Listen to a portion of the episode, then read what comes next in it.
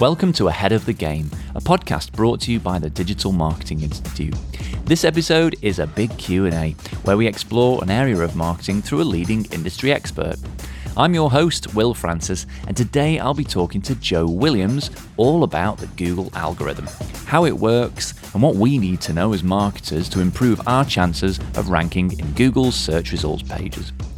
Joe's been in S E O for over fifteen years, consulting for and training brands large and small, from The Guardian, Cosmopolitan and Sky, through to growth stage startups. He says he's on a mission to make S E O easy, fun and profitable. Welcome back to the podcast, Joe. Hi, Will. Uh, it's good to be here, as always. Good. Yeah, it's great to have you because um, your your episode, actually, where we talked about S E O, um which is almost two years ago, uh, that's still one of our best performing episodes. You know, it's um, consistently remains one of the areas that people, I think, are most curious about, most confused by, is, you know, search engine optimization. How do I make my website appear in search?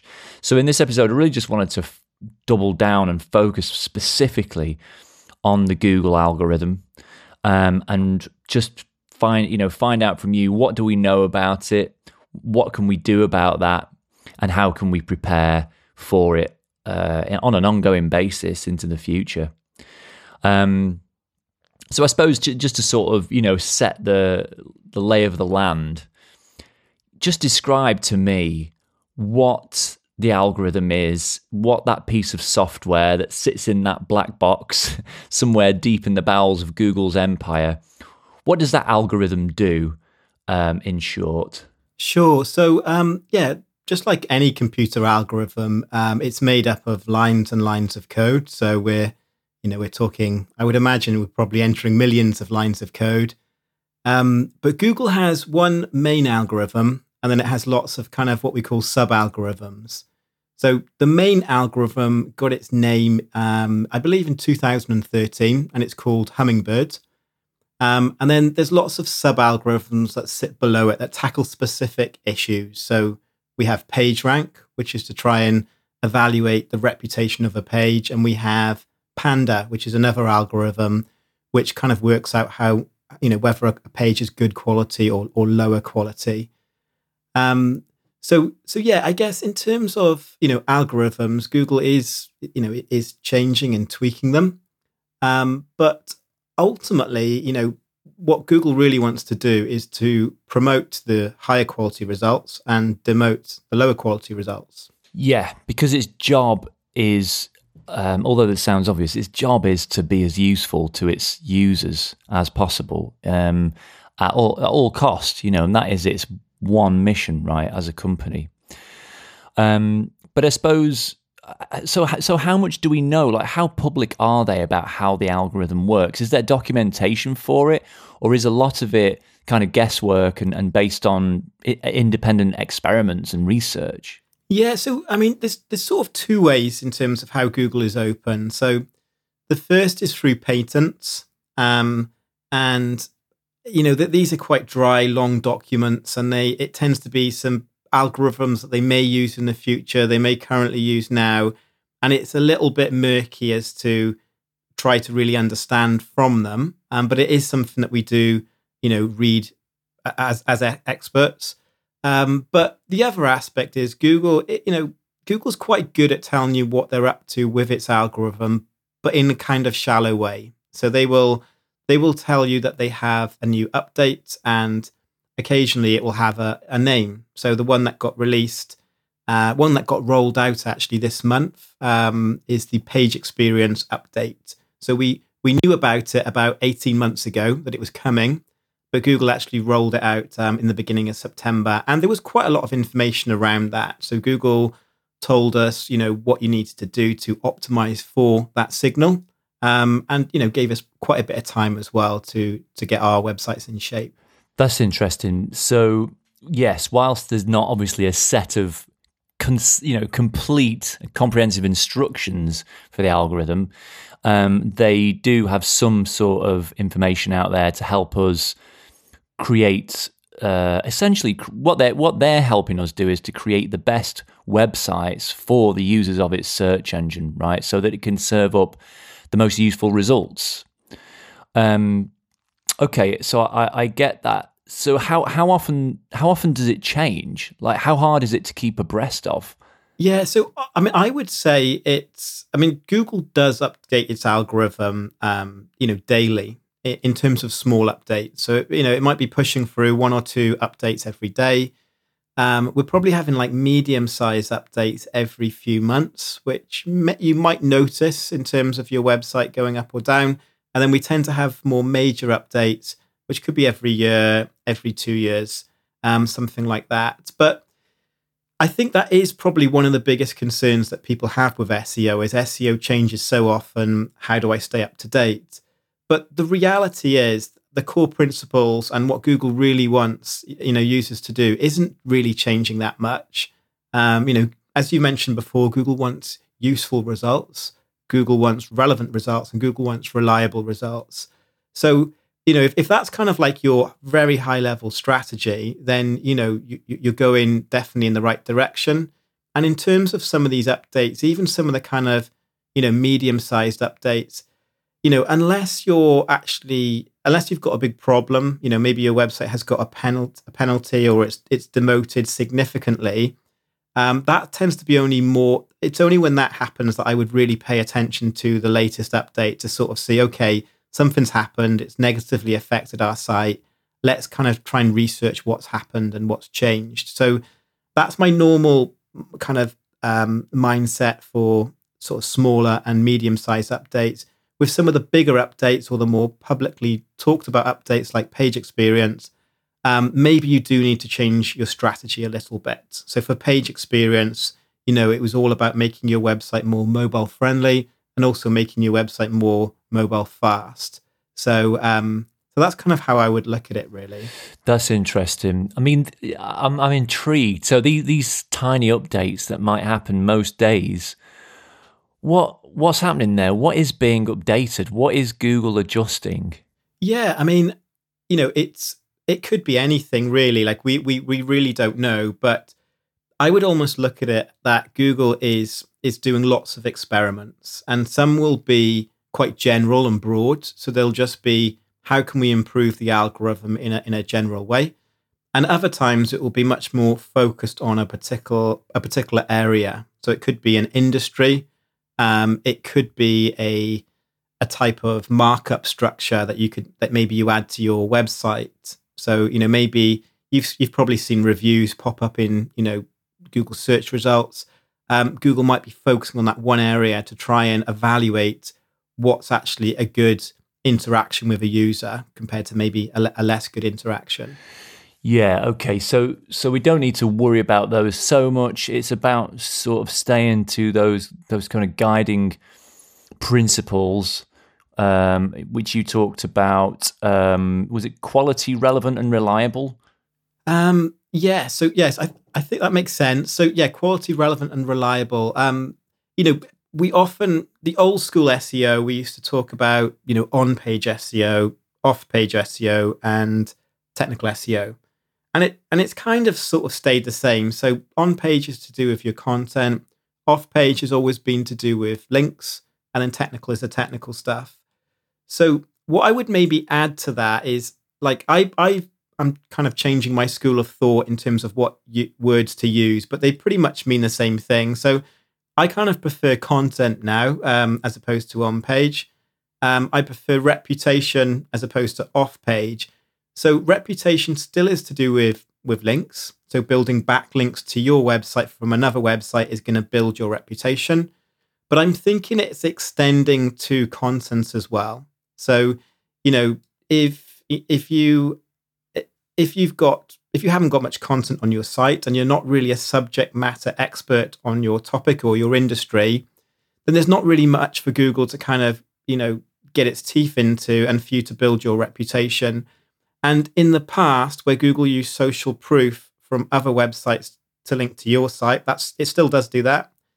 We we now believe that Google is using um, social proof from how people interact from the search results to your web page and back. So, you know, if I've typed in, um, you know, holidays to Cornwall, um, so southwest of England, um, lots of people are searching for that now um, in the, you know, in the U K because of the pandemic. But what Google will be doing is it will it will have an idea of those top ten listings and what what click-through rate it would expect each one to get. So the highest listed result would get the highest click-through rate and the lowest would get the lowest. But if there's a result that's maybe seventh and it's getting a click-through rate similar to, say, someone who's fourth or fifth, because it's got a really compelling um, title tag, meta description, perhaps it's a well-known brand, Google will factor that in. And I think it's using that as kind of starting to build a reputation signal around that. And likewise, you know, that's pre-click. If we think about post-click, well, you know, if the um, if the dwell time is on average five minutes, so the, the dwell time is basically a metric of when someone clicks away from Google and then returns to Google, or or perhaps they yeah, it's how long they stay on the website that they click through to. Essentially, yes. Um, So so that dwell time metric is kind of giving Google an idea of how engaged they are um, on the website webpage for that particular keyword. For some keywords, you know, the dwell time is always going to be short if you're looking for, you know, uh, sports results. Other times, it's going to be much longer if it's a much more complex query. So I kind of think with this reputation aspect of S E O, it's all about social proof. You know, it's all about either, you know, external sources saying you're credible, or actually, you know, why not look at the users that Google is um, is catering for? Um, and I think I think that's a growing trend of where Google is heading. That's very interesting. Um, there's there's a few things to pick apart there. So, yeah, are you saying that? So so just to just to reframe that, as you say, traditionally S E O rests on three pillars, like you said, on page, which is essentially content, off-page, which is links back to your website from other websites, and technical, which is all the stuff about how your site's put together and meta tags and all that kind of thing. Okay, so you're saying that actually this this off-page pillar, uh, you you're, you're reframing that as a, a reputation a reputational thing, and that is to some extent informed by your content, because you're right, Google has explicitly talked about E A T, expertise, authority, trustworthiness. They've talked about how they're, they are essentially looking for the highest quality sources of information around the topics that their users are searching for. Um, so I suppose it's using a, a bouquet of signals to determine who the most authoritative people are about holidays in Britain or football or gadgets or any of the topics that people are searching for, right? Exactly. And um, if we think about how search engines work, like we always used to say there's there's three steps. And I, I and I think this ties into what we're talking about of reputation, but I think there's, there's a fourth step now. And it, it's not to say this fourth step didn't exist. We I, I think we just didn't talk about it as much. But yeah. Search engines, initially, they just crawl the web. They primarily do this from visiting one web page to another, so following links. Um, then they index um, content. So if the page is useful for its database, it will it will capture the information and store it in its index. The third stage is ranking. So it's looking at all the signals that search engines use in their algorithms and then picking the best best results for a particular phrase. But the fourth stage um, is really evaluation. So it's evaluating, one, um, you know, how good are results from a manual review. And that's where we've got this, um, you know, Google has these search rater guidelines. So you, you mentioned E A T content, but essentially I think Google pays around, you know, ten thousand people, maybe more, external sources, and they have like a two hundred page, you know, book, guideline book to follow. And they're given keywords and they're given results, and then they have to rate the results based on this criteria. So two of the criteria that kind of, you know, that, that I talked about a lot now in S E O are, are whether the content is E A T. So does it show high levels of expertise, authoritativeness and trustworthiness? Um, and there's quite a lot of detail into what that actually means. And then the other, the other one is needs met. So it's thinking about a keyword. What is the user intent behind a keyword? And did the result actually satisfy on that user intent? And there's there's the grading between um, fully fully met and, you know, didn't meet at all. Um, so for me, if we just look at those two aspects of the quality rater guidelines, what's happening is we're getting people to manually manually review content, and Google will use that to kind of make its um, algorithm smarter. It's less less. It's less interested in those specific results that they've reviewed, but more about what it can learn from those those raters and apply it sort of, you know, um, on a wider level. Yeah, that's very interesting.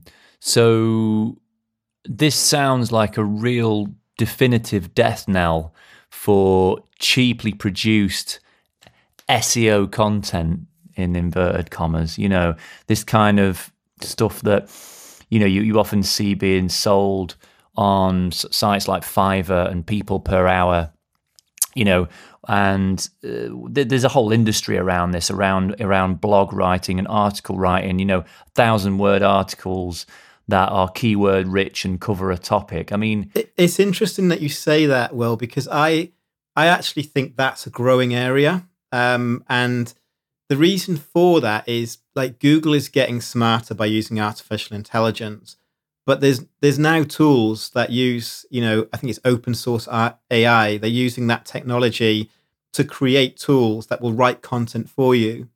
So, so for example, I, you know, probably the most premium that's a, that's affordable, and you know, it's it's still quite pricey.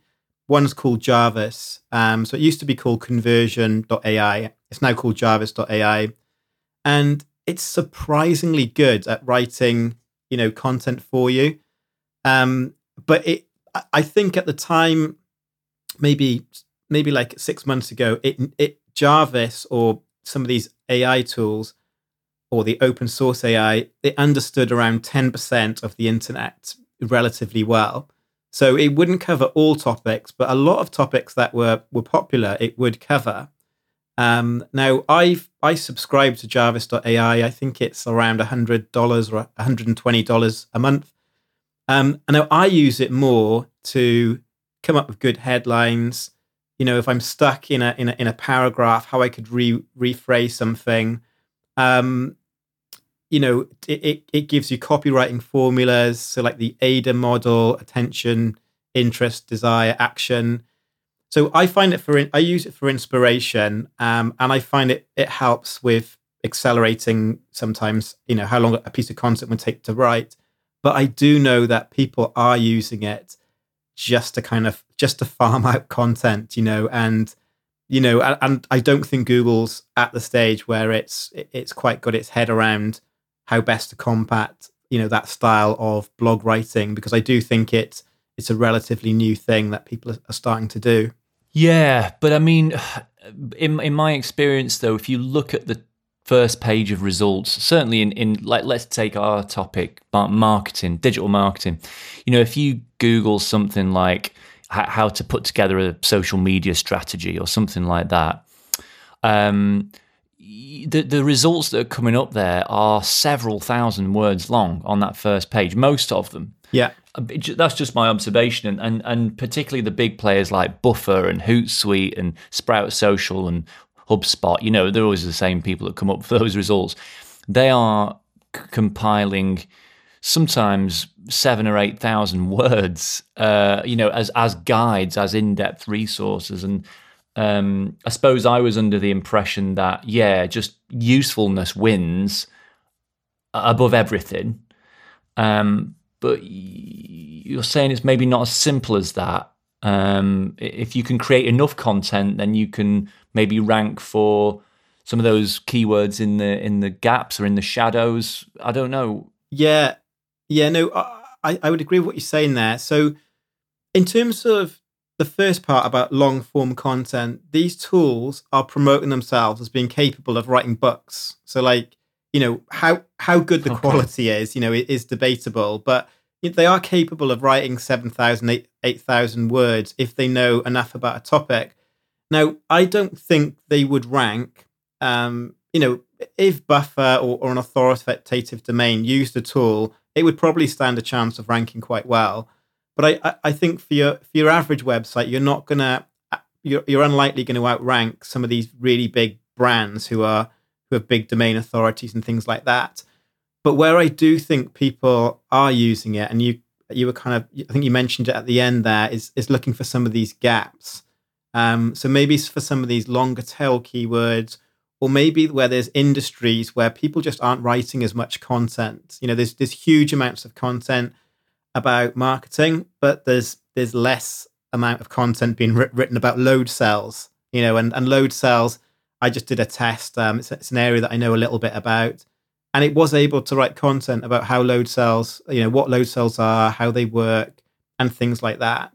So, so again, you know, is that adding value to the internet? That's the big question. Um, and I, I, you know, six months ago, I just dismissed A I tools and thought, you know, I didn't like the sound of them, and I just thought they're not going to be any good.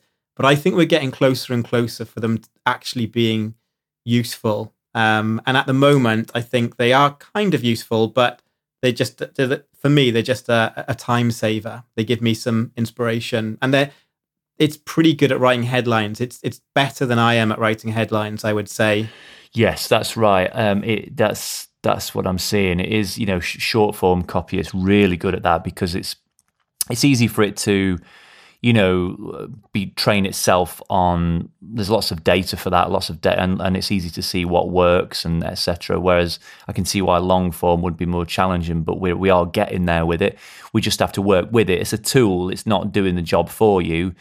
It's a tool to help you produce content faster, I suppose, isn't it? In terms of Google's algorithm, in the last since two thousand, really since Hummingbird in two thousand thirteen, but then.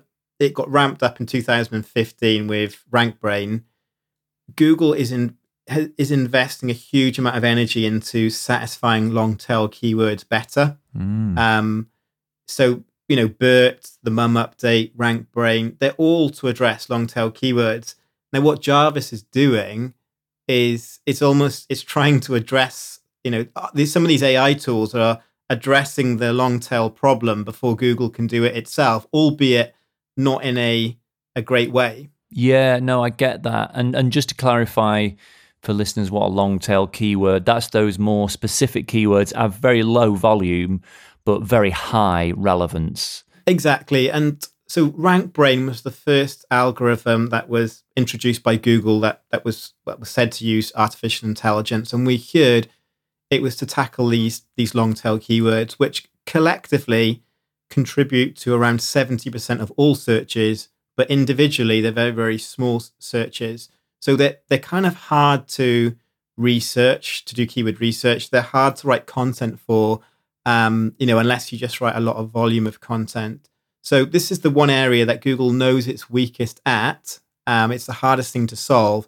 And now that it uses artificial intelligence, you know, I think it's getting closer to, to closing that gap. Um, you know, So two thousand fifteen, we had RankBrain. two thousand eighteen, we had BERT, which was to do with um, understanding natural language better and some of the nuances of how people use words within a query. Um, you know, this year we've got the MUM update. Um, so I believe that's multitask unified model. Um, not a huge amount talked about this at the moment, and it's kind of I don't think it's it's it's in Google's main algorithm at the moment for most queries, but I think they're starting to test it. But it's really looking at complex queries. So if someone, you know, if someone's got a really complex query, they might Google, they might search eight different keywords, and it might take them an hour and a half or an hour to find exactly what they want. Google would much rather it take two or three searches and only take them twenty minutes.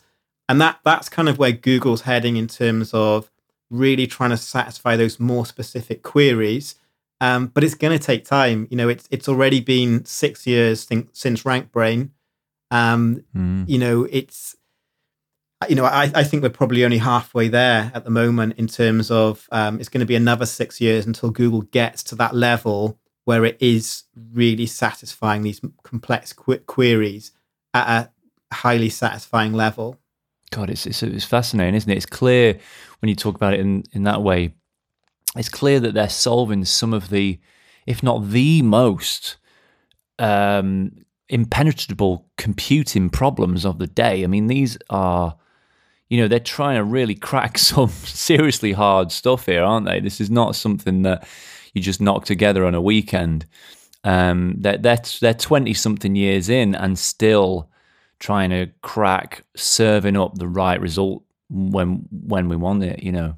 Exactly. And like when we think of Google, um, we think of it returning results, returning web pages. But we've already started to see this direct answers. So Google, rather than show a web page, it will show an extract of a of a web page, or occasionally with the knowledge graph, it will just bring back its own results. Yeah. And it, it's natural to think that at some stage, you know, Google might, you might ask Google a question and Google asks you a question back to kind of refine your search and actually skips out some of the steps that it might take to answer a question. I would not be surprised within a few years, there's a, a little bit of ping pong between Google and, you know, and the searcher before we actually get to the results. Um, so, you know, who knows? Hello, a quick reminder from me that if you're enjoying our podcast series, why not become a member of the D M I so that you can enjoy loads more content, from webinars and case studies to toolkits and more real-life insights from the world of digital marketing. Head to digital marketing institute dot com forward slash ahead of the game to sign up for free. Now back to the podcast. Where this might leave listeners is, right, okay, so what content should I be creating? Because when I tell people this kind of stuff on the courses that I run, you know, people, I think people get a bit scared. People get a bit kind of daunted because it sounds like they've got to go away and create this kind of rich and deep body of knowledge content, you know, and that doesn't sound easy. Whether or not you use, you know, A I assistance, it's still not easy. Um, So, you know, how, how can people kind of tackle it in a way that feels easier to face? What, what what would be the first step, do you think? Yeah, well, I think before before looking at the first step, I would just to kind of reassure some people, I think it depends on your industry. So if you're in quite a niche industry and it's not very competitive, you know, I think where where Google was a few years ago, five years ago, is still going to be relevant for you for you now. Um, if you're in a more sophisticated and more um, competitive industry, then you probably do need to fast forward, or you might need to fast forward your, your thinking a little bit. Um, but I guess to break it down really, really simple, um, you know, the, the first thing to do is is to think about, you know, what products and services you sell, who your target audience is, um, and most people have a good idea what, you know, what product pages they need or what services pages they need. So I would just start with those first. So it may be, you know, if you're in digital marketing, maybe you offer S E O, P P C, social media. Let's just say those three for now. But it's important that you have a page, you know, on each of those topics. So if someone types in, you know, social media services in Cornwall, for example, they're going to want to see a page on that. So it's, you know, it's it, it satisfies that intent. Um. If you've got a bigger website, so maybe you've got um, a couple of hundred pages, then again, I think it just comes down to prioritizing things. So start off with your transactional content, make sure that it's optimized. But where we're talking about where Google's sort of moving with some of these longer tail keywords, quite often we're, we're transitioning away from transactional content into informational content. And sometimes informational content with a transactional um, element to it. Transactional meaning product pages, right? Yeah, transactional meaning product pages, and obviously informational. If you think of a, a marketing funnel, you know, right at the bottom are buyers, and they are they are searching with keywords which are transactional, and then above that it tends to be more informative. Um, and there might be yeah, people aren't people are in the earlier phases. People are just researching. In the later funnel, people are just like, I need a you know a car brush, and they just Google it and buy it. Exactly. So yeah, and you know it could be, what is S E O? That's at the top of the funnel. Do I need S E O for my website? Might be one level down. Um, what makes a good S E O? Expert might be a level down again, and then it might be S E O services Cornwall might be at the bottom of the funnel. So, you know, one thing to add in here, which I haven't mentioned, um, is in two thousand twelve, so before, before a year before Hummingbird, and these these were kind of built with the same intention. So Hummingbird was built to be more powerful, and it was the, the backbone of this artificial intelligence. But before that, we had the knowledge graph, and you know, it, you, you've probably seen the results. Sometimes you'll see you'll type in a celebrity, and it will say I've, other people's well, not other people's search, but you'll see the l- little pictures of similar celebrities in that field. Yeah, you get a kind of card on the right hand side, and you get, you know, other stuff like films have been in or things like that. Yeah, and I think Google sort of announced it as we're focusing on things, not strings. So it's trying to understand the connection of quite well-known topics or entities and how they relate to each other. So Google's been quite busy doing that for a number of years. So in two thousand eighteen, um, Google announced um, that, it, that it was using a thing called its topic layer.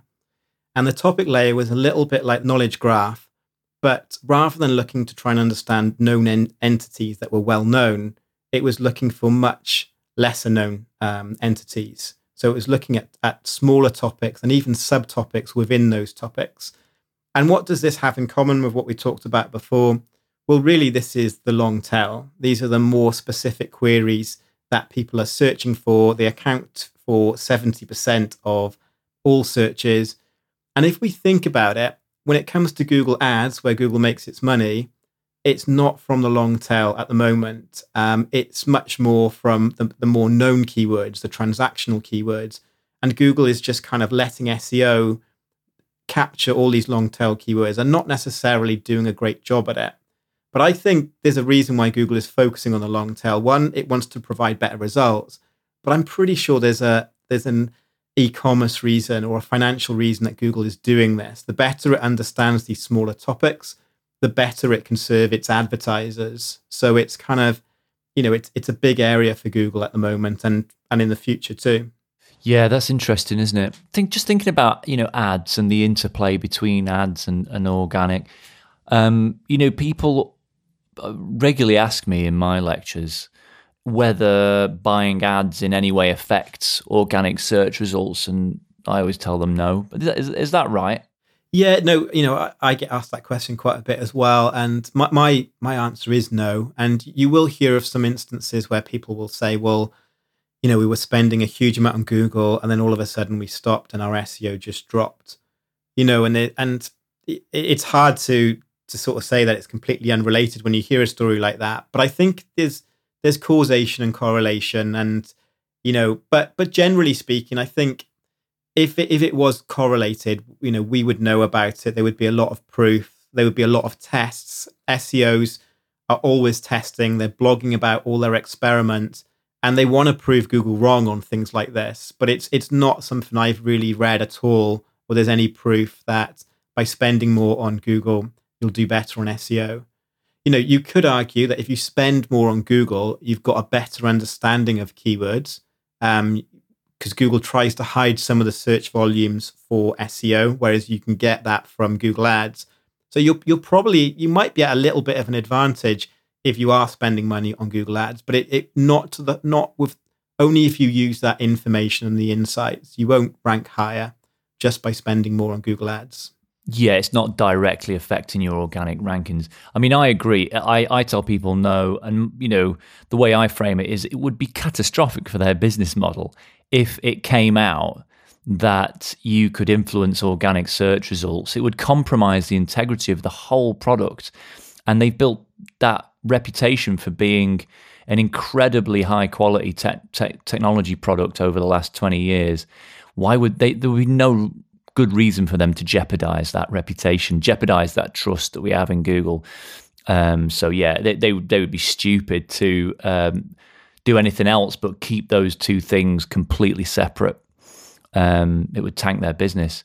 Um, okay, so we've talked a bit about content. I think I've got a good handle on content. Um, and also you've talked about technical, you know, which um, quite a lot of that has been addressed in this month's updates um, and, and in general recent updates in Google, right, as Google has further prioritize the user experience of websites.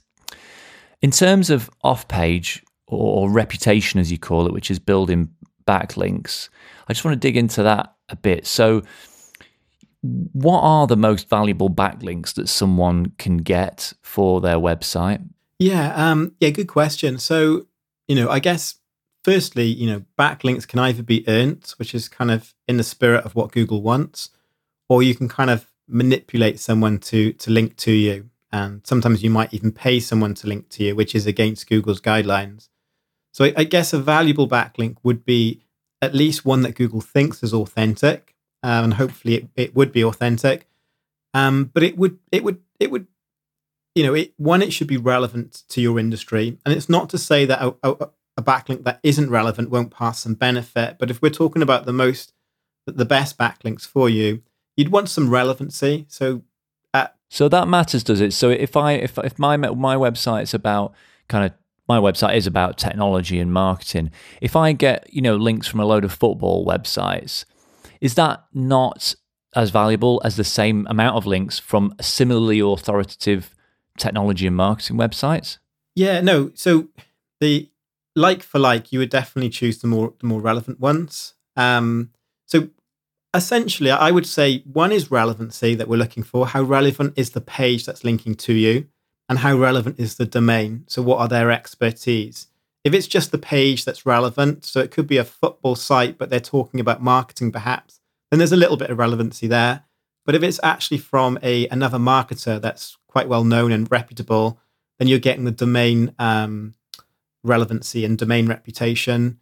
And then I think I think if we're thinking about this from a real purist perspective, what you would probably say is, if we actually got traffic from that website and that web page, would that be the type of traffic we would want for our business? Like, would would there be any benefit beyond just the link? And if you can say yes, then that's kind of like ticking the box that it's that it probably is a good backlink. But I get, I guess to summarize, you know, there's the domain reputation side of things. The B B C is very authoritative from a domain perspective, and I'd love to have a backlink from the B B C. Um, but, you know, the, the equivalent of the B B C in my, my S E O world might be Search Engine Land, a very authoritative search engine news website. So if I got a link from them, it would be very authoritative. Not as much as the B B C, but but very authoritative and very relevant as well. Um, but it doesn't mean that you always have to go for these big backlinks. You know, uh, particularly if you're not in a super competitive industry, even just smaller authoritative um, websites that hopefully have some relevancy. Um, and I think it's just more of a case of getting good at, you know, small amounts. You don't. You, you obviously don't want spammy links, but even if they're not super authoritative, but you're getting maybe one backlink, um, you know, a month for a you know a smaller website, that's better progress, and you're you're getting better at the act of of getting backlinks.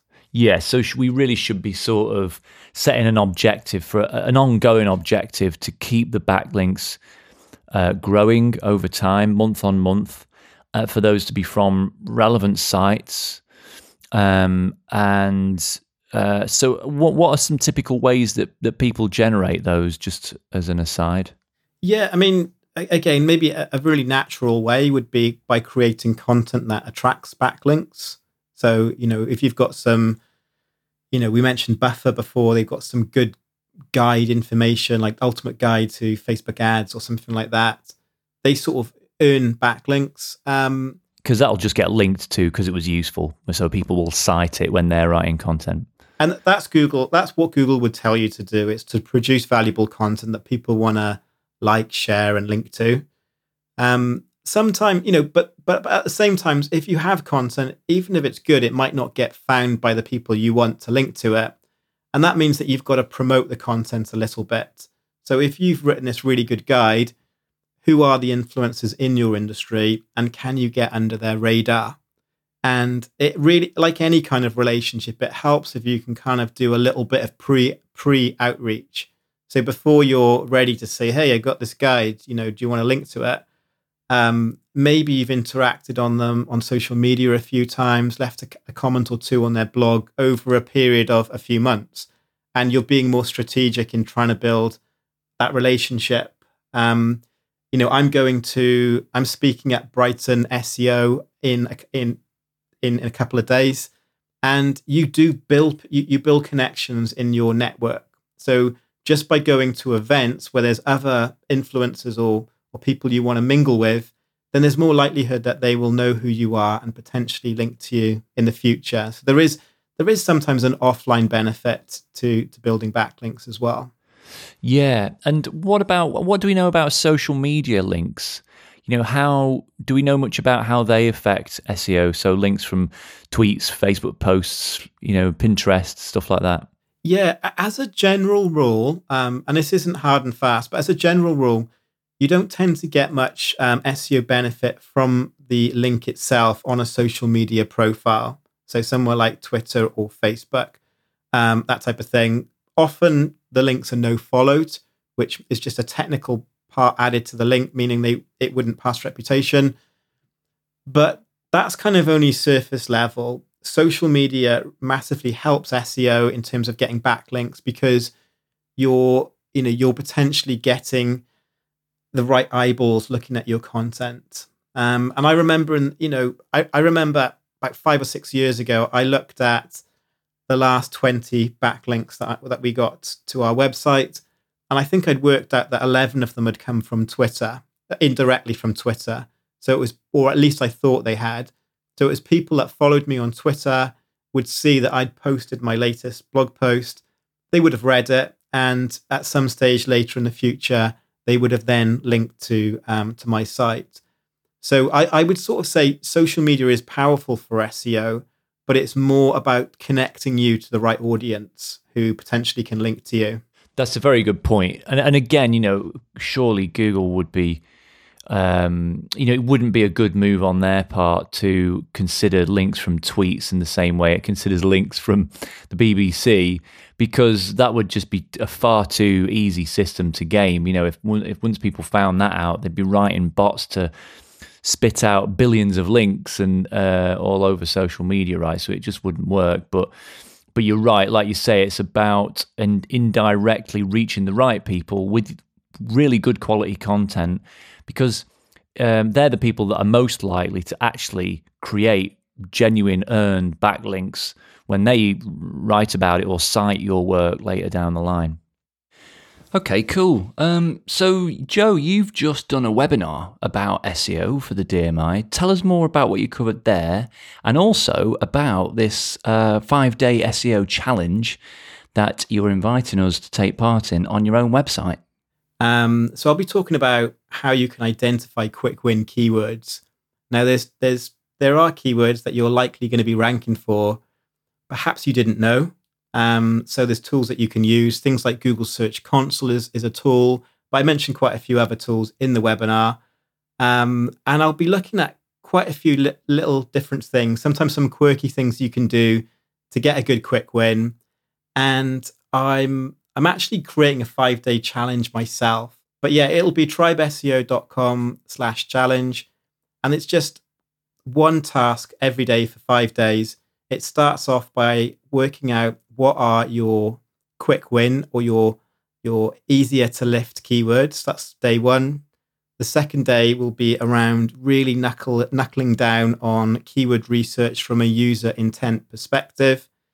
And then we talk talk about how do you make your content relevant, you know, not just from a keyword perspective, but actually fulfilling in what the user wants.